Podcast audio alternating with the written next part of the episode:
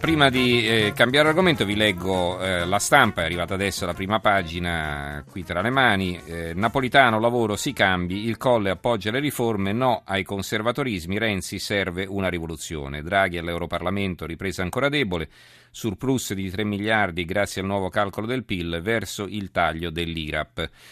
La modernità di un signore di 90 anni è l'editoriale firmato da Federico Geremicca, scavalcati in modernità, coraggio e gioventù da un signore che tra nove mesi compirà 90 anni, un signore che nella vicenda in questione peraltro può essere considerato davvero al di sopra di ogni sospetto, avendo intrecciato per quasi due terzi di secolo la propria vita con le lotte per il lavoro e le speranze del movimento operaio. Si fa naturalmente riferimento a eh, Napolitano e il Premier va alla prova di forza, e l'altro eh, articolo di fondo firmato da Paolo Mastrolilli. Arriva il momento in cui qualcuno lo facciamo arrabbiare, ma così faremo stare meglio tutti. Il Presidente del Consiglio Matteo Renzi risponde alle polemiche scoppiate in Italia dentro e fuori al suo partito, approfittando dell'incontro di ieri a San Francisco con i giovani imprenditori italiani della Silicon Valley per rilanciare la propria sfida. L'Italia ha bisogno di una rivoluzione sistematica su tutti i punti cui su cui stiamo discutendo. C'è una fotonotizia al centro, a centro pagina, eh, la grande fuga dei curdi verso la Turchia, questo è un altro grande problema, dalla Siria 130.000 profughi, il califfo in un video, conquisteremo Roma e spezzeremo le croci. E questo poi sarà il titolo di apertura del tempo, eh, ci collegheremo tra poco con, ecco no, dovrebbe essere già in linea il caporedattore del tempo, Alberto Di Maio, buonasera. Ci sono, buonasera, buonasera. Buonasera, allora eh, ti volevo, ecco, ti leggo il titolo del tempo, un momento che lo, che lo trovo. Allora, magari me lo puoi leggere tu, visto che qui nella confusione con tutti questi fogli non so dove è come, finito. Allora, voi come aprite oggi, domani abbiamo mattina? Fatto, abbiamo fatto un titolo provocatorio, il nostro titolo è La marcia su Roma ed è sul, e pubblichiamo un fotomontaggio in cui mettiamo l'esercito dell'ISIS su via dei Fori Imperiali con alle spalle il Colosseo, cioè ci concentriamo sull'ultimo appello criminale lanciato dal portavoce dell'ISIS che appunto recita, lo stavi leggendo anche su altri giornali, conquisteremo la vostra Roma, faremo a pezzi le vostre croci e ridurremo in schiavitù le vostre donne.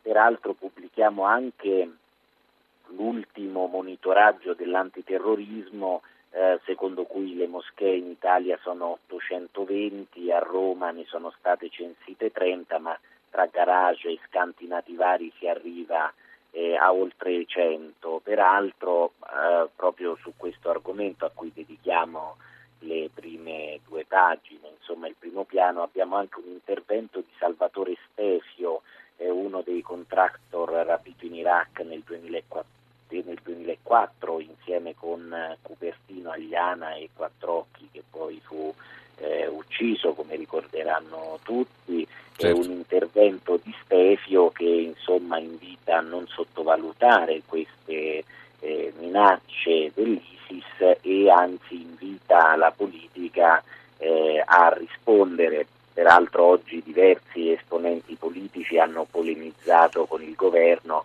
proprio per eh, diciamo una certa, eh, un certo lassismo sul tema. Ecco, nessuno ne parla, pochi ne parlano, Renzi addirittura impegnato insomma, su altri fronti. Ecco, noi pubblichiamo questo intervento di Stefio che insomma, cerca di spronare la politica a una risposta. C'è il Libero che eh, dedica l'articolo di fondo a, questo, um, al, a quanto è accaduto a Roma. Io adesso ti vorrei chiedere anche cosa, come avete approfondito voi il tema di quella autista dell'ATAC, Elisa De Bianchi, che eh, è stata protagonista di una vicenda dav- che ha davvero dell'incredibile. Vi leggo prima questo editoriale di De Belpietro, le aggressioni di Roma, ostaggi nella città, i veri profughi siamo diventati noi. La notizia di quelle che di, di, solito destinate a finire nelle pagine di cronaca cittadina e neppure tra le primissime, si tratta di questo, una ragazza di circa 30 anni che di mestiere fa la conducente di autobus, sabato sera mentre fa il giro della periferia romana sulla linea 42 viene fermata lei e il suo autobus da un gruppo di persone che urlano e premono per salire. Sul mezzo non c'è nessun viaggiatore, lei si spaventa perché i tipi hanno l'aria di essere arrabbiati e ubriachi, tiene dunque chiuse le porte e cerca di ripartire.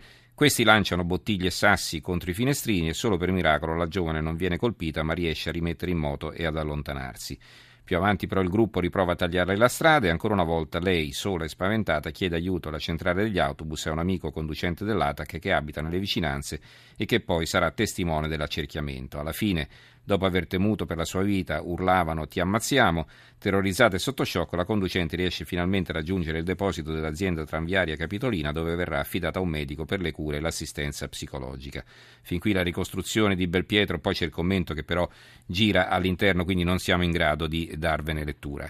Allora, eh, Di Maio, insomma, eh, questa è una vicenda che eh, la dice lunga sull'insicurezza nelle periferie della capitale.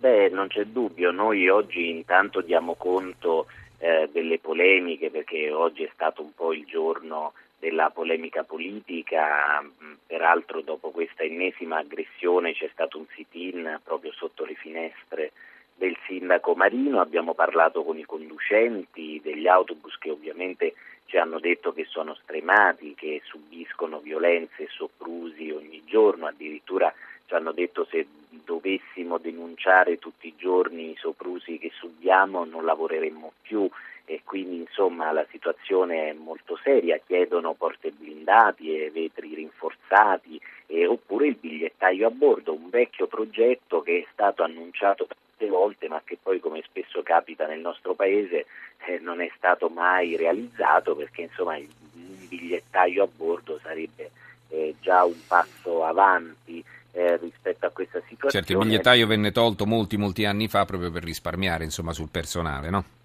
Esattamente, adesso che invece eh, sembra che l'ATAC abbia eh, molto personale in più, insomma, e quindi eh, addirittura vogliono mettere, hanno annunciato, Marino l'ha annunciato di voler mettere alcuni dipendenti che sono negli uffici dell'ATAC invece sull'autobus, però ecco, come al solito in Italia insomma, stanno, si arriva sempre molto dopo, comunque uh-huh. insomma, i tempi di realizzazione delle cose sono molto lunghi. Peraltro pochi giorni fa noi avevamo pubblicato proprio una mappa eh, dei capolinea anche più a rischio, trovando 13-14 capolinea eh, in cui eh, spesso succedono eh, problemi di questo tipo e quindi insomma la situazione è molto grave e ora speriamo che il Campidoglio nei prossimi giorni corre ai ripari. Mm-hmm. Tra l'altro però eh, dobbiamo ricordare che all'estero normalmente il biglietto te lo fa l'autista, insomma, e quindi si, si sale davanti, si, si, sosta il tempo necessario per far salire tutti e far pagare il biglietto e poi si riparte. Quindi evidentemente lì i problemi di sicurezza li affrontano in altro modo. Ecco, eh, volevo chiederti qualcosa a proposito di un'inchiesta che state portando avanti da soli da qualche giorno e che riguarda eh, la commissione Mitrokin. Di che si tratta? Eh, certo, abbiamo, ovviamente la storia è molto lunga, ma abbiamo scoperto, questo è stato il nostro scoop, che i documenti eh, del dossier Mitrokin sono stati eh, manipolati.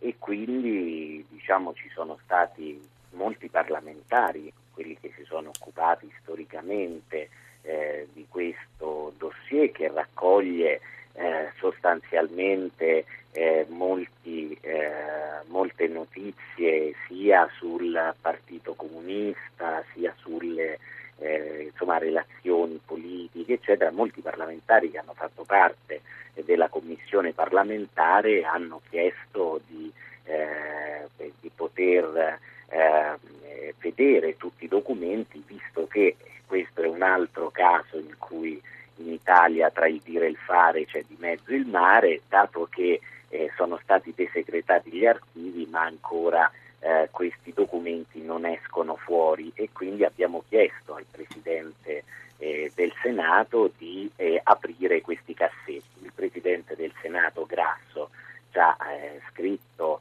una lettera eh, dicendo che i cassetti saranno aperti al più presto e che lui ha seguito tutte le procedure eh, del caso perché servono una serie di autorizzazioni e che spesso documenti ci saranno. Eh, nel frattempo, insomma, noi abbiamo Sente, anticipato certo. che ci sono queste manipolazioni. Va bene, allora ringraziamo Alberto Di Maio, caporedattore del Tempo, che ci ha illustrato la prima pagina del Tempo di domani, il Tempo di Roma. Grazie e a risentirci. Grazie a voi.